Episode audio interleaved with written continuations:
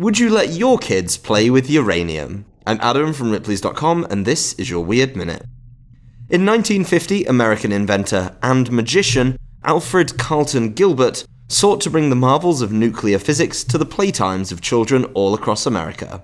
Calling his science kit the Gilbert U238 Atomic Energy Lab, the kit included a cloud chamber for viewing particle physics, a Geiger counter for monitoring radiation levels and measuring radioactive decay, as well as radioactive ore.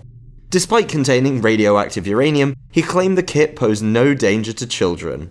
He even included a fun comic book explaining radioactivity, just in case a child was a novice at decontamination protocol. He later admitted that some of the kit's features may have been a bit advanced for young children at home. The kit really let anyone set up their own nuclear lab at home. The cloud chamber specifically allowed people to observe alpha particles moving 12,000 miles per second. To make things more fun, he suggested kids play a game of hide and seek with a gamma ray source. Fortunately, the kits were quickly removed from store shelves, though an estimated 5,000 made it out into the wild. For more strange stories, visit ripley's.com, rate the Weird Minute if you haven't already, and tune in tomorrow for another Minute of Odd.